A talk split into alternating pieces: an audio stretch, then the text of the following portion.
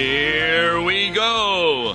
You are listening to Wednesday's Bible study on Law and Gospel on this September the 22nd in the year of our Lord 2021. I'm Pastor Tom Baker, and I'm here to talk to you about an important issue. Was Jesus put to shame? Now, in Isaiah 50, it talks about Jesus Christ. And what's interesting about Isaiah chapter 50 is that there is information about the upcoming crucifixion. In verse 5, the Lord God has opened my ear, and I was not rebellious. I turned not backward. I gave my back to those who strike, and my cheeks to those who pull out the beard. I hid not my face from disgrace and spitting. Now, verse 6 says that he hid not his face from disgrace and spitting. And verse 7 says, I know I shall not be put to shame. Now, how can we understand that? Because wasn't it a shameful thing to be crucified? So, what does Jesus mean that he will not be put to shame? That's actually the translation from the ESV, English Standard Version. I know I will not be put to shame. But a more accurate translation of this verse is, Therefore, I will not suffer myself to be overcome by the shame. Now that's quite a difference. What does that mean? You see, anytime we are put to shame, we often rebel against that we may try to get even with a person who has put us to shame because of what they have said against us or whatever. Jesus not only did not get even, he did not permit himself to be overcome by the shame, but he took the shame fully upon himself by dying on the cross. We need to understand Jesus was a human being. And therefore, as in all human beings, shame has the tendency to divert us from our course. Jesus, in his humanity, felt a natural human shrinking from pain and suffering. And it was quite possible that it constituted a temptation. You know, we often get the idea Jesus was tempted once, and that was by, of course, Satan in the wilderness. But only three temptations are mentioned. There were more during those 40 days.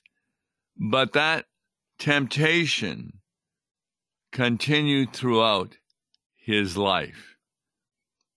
Remember, even in the Garden of Gethsemane, Satan used the disciples to tempt Jesus.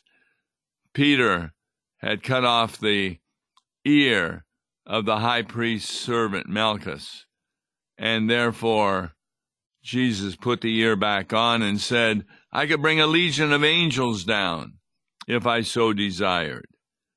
There he was being tempted again by Satan to no longer suffer. The tempter addresses himself to your natural desires. He did that with Jesus. Remember, in the wilderness, he first of all tempted him with physical gratification. Turn these rocks into bread. And then he said he could secure his kingdom by an easier method if he simply would jump down from the top of the temple. All these will I give thee if. This temptation was with Jesus all through his life and most insistent at its close. The shadow of the cross stretched along his path from its beginning. But it is to be remembered that his will was still not reluctant to follow what the Father had requested of him, and that no rebellious desires had escaped from its control or needed to be reduced. I was not rebellious. There's no doubt that his face, as Luke 9 51 says, was like a flint. That's a piece of metal that cannot be bent or moved. Steadily he set his face. The, the story of the Gospels in its history gives us the impression of a life steadfast in its great resolve. There's no traces in his life of ever faltering in his purpose. None did he ever suffer himself to be diverted from it. There was no parenthesis, no digressions, and there are no blunders either. But what a contrast the life of Jesus was to all other lives. In Mark's gospel, which is the gospel of the servant, he is full of energy and of this inflexible resolve. He himself says, I must be about my Father's business, or I must work the works of my Father while it is day. He steadfastly, it says, set his face to go to Jerusalem.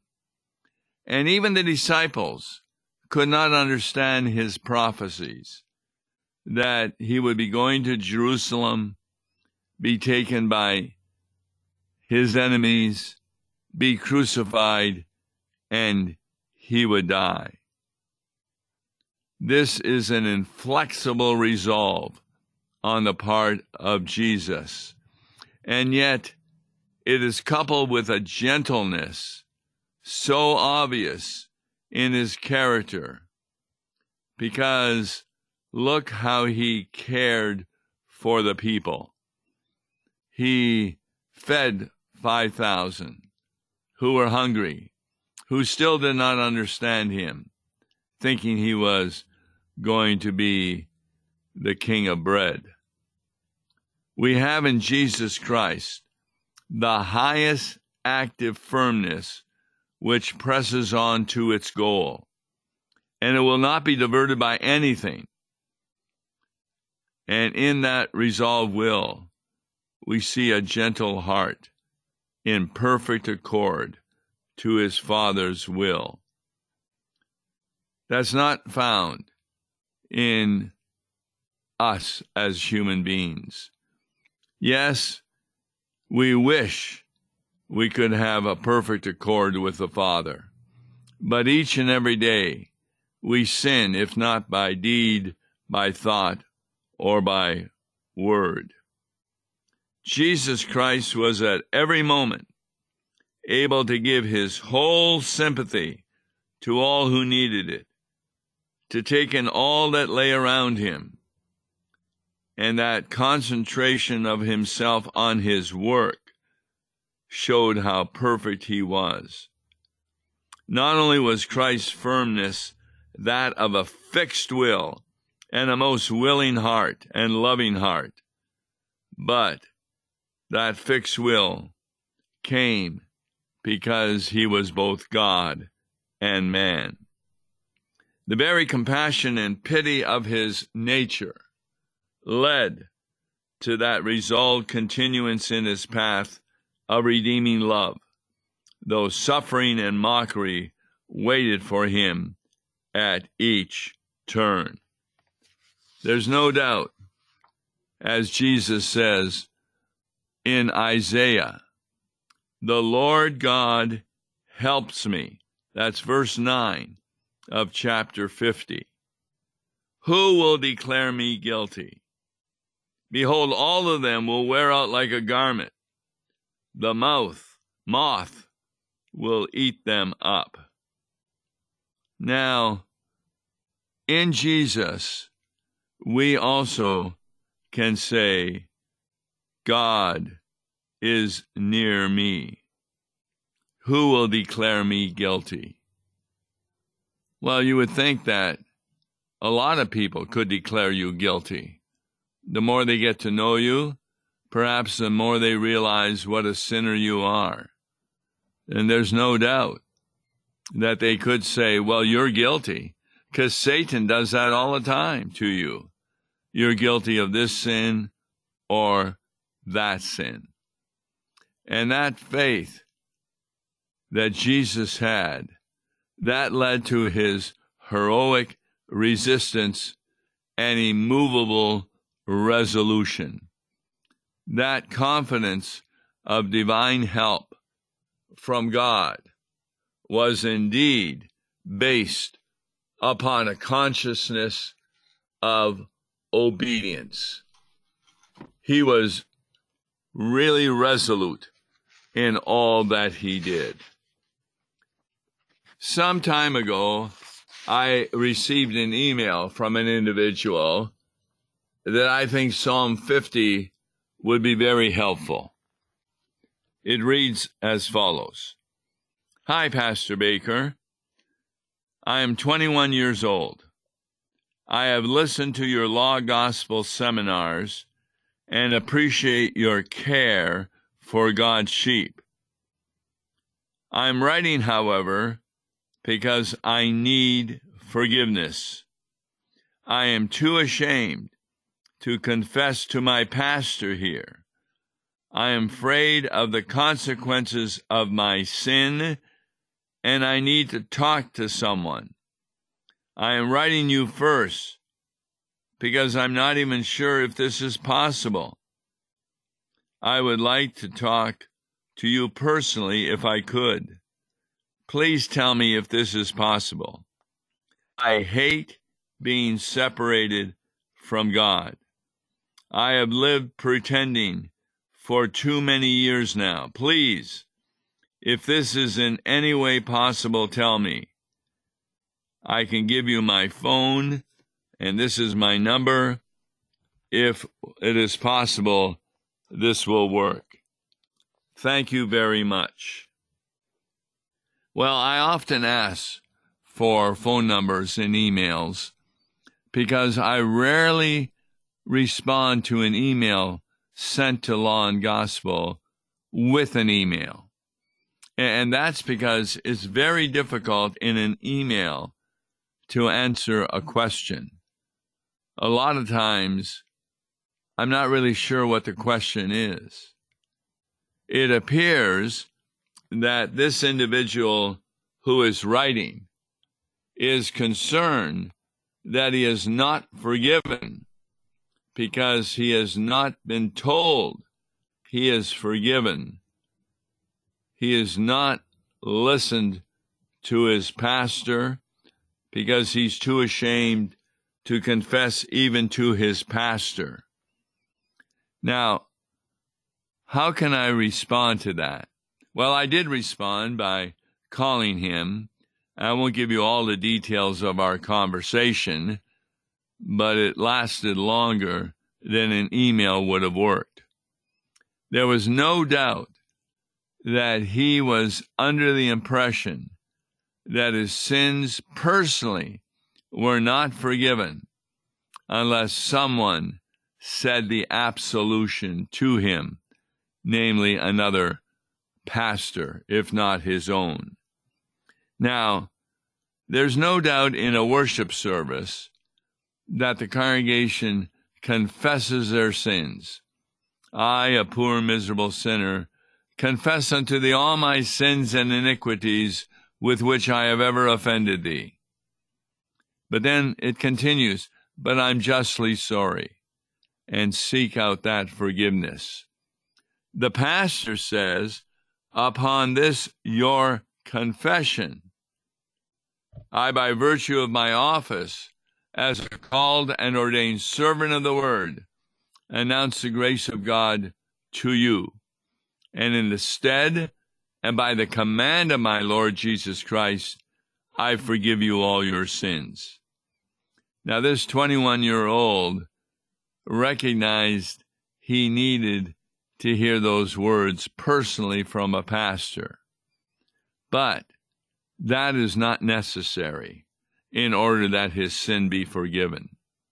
Because in the worship service, as I said, the absolution the pastor says is upon this your confession.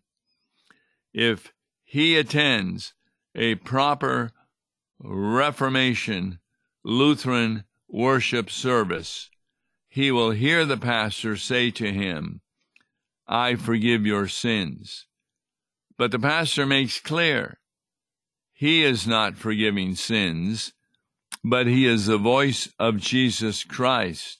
By his authority, I therefore forgive your sins. Yes, it may help someone to receive personal forgiveness over his personal sins, but that is not necessary. Remember the cross of Christ. What was one of the words that are recorded in the scripture? Father, forgive them, for they know not what they are doing. Now, when did that forgiveness take place? That forgiveness took place immediately while Jesus was still on the cross, those people were forgiven, even those who were unbelievers. We call this objective justification. And that simply means that did Jesus ever pay for your sin as an unbeliever? And the answer is yes, when he died on the cross he died for all the sins. And for whom was he dying? One of the best known passages is John 3:16. For God so loved the what? Believers? The church? No. For God so loved the world that he gave his only begotten son. And the world includes both believers and unbelievers. Objective justification is the good news that your sins have been forgiven at the cross of Christ. Now, why doesn't everyone go to heaven? We've answered that question. That gets into subjective justification, where a person hears the gospel and does not reject the gift of the forgiveness of sins. It's hard to imagine, but those people who are not going to heaven are those who have rejected the forgiveness that is freely given by Jesus Christ. That is because they do not believe the promises of the gospel. But this email writer, who's 21 years old, he does believe the promises of the gospel. He says, I need forgiveness, but then jumps to the idea that he's too ashamed to confess to my pastor here. I am afraid of the consequences of my sin. See, that's the devil talking. That even though Christ has died on the cross, even though you're sorrowful over your sin, you still could have consequences of eternal damnation. That is a lie from Satan. If you are contrite over your sin and you believe in Jesus Christ, then you are mistaken to think that you need a personal individual tell you that you are forgiven. No. Jesus tells you you are forgiven. That's why it is important to attend a worship service because you may be embarrassed to tell anyone about your specific sin, but you're not too embarrassed to confess it to Jesus in your private confession. And when you do that, verse 8 of Isaiah, he who vindicates me is near. Who will contend with me? Nobody can contend with you, including the devil. Let us stand up together. That's Jesus talking to you. Who is my adversary? Let him come near to me. Behold, the Lord God helps me. And the Lord God for us is the entire Trinity. In other words, who will declare me guilty?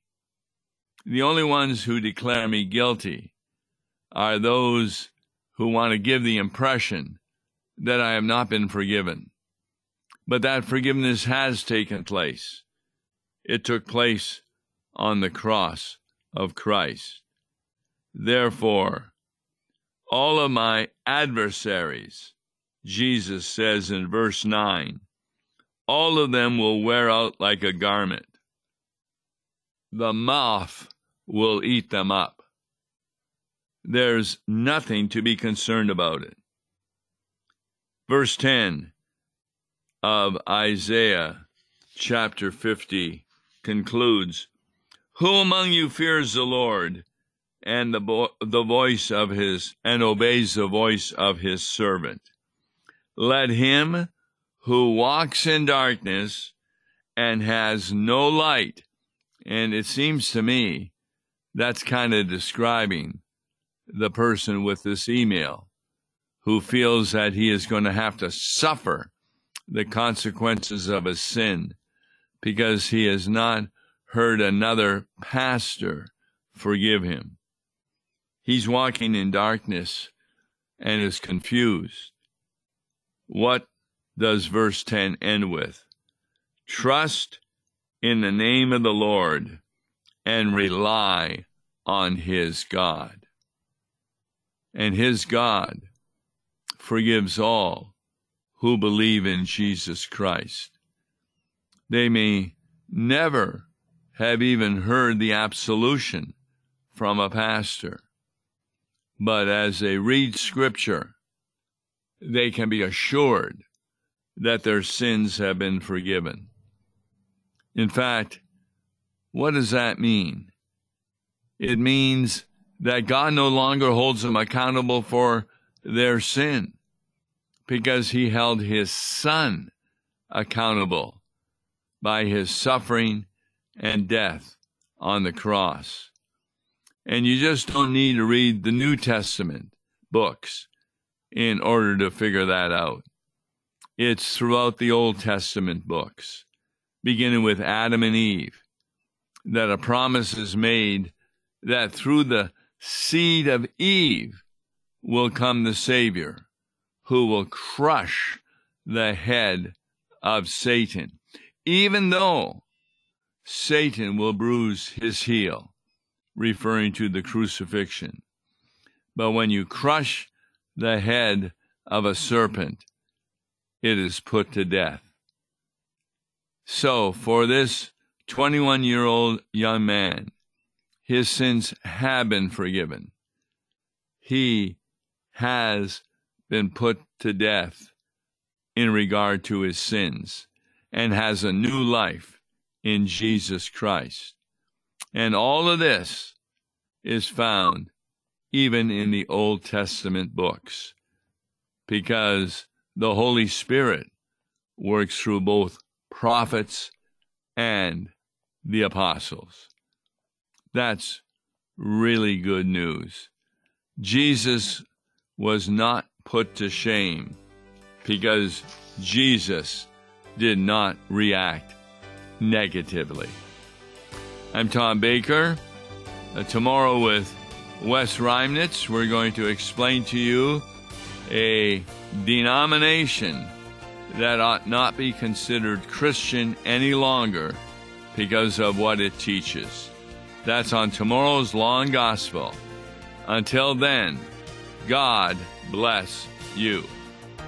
Listen to Law and Gospel each weekday morning at 9:30 on KFUO. For a tax-deductible gift to Law and Gospel, please make your check payable to Concordia Mission Society and mail it to Tom Baker, PO Box 28910, St. Louis, Missouri 63132. To give online, visit lawandgospel101.com or call toll-free 1-877-267-1962.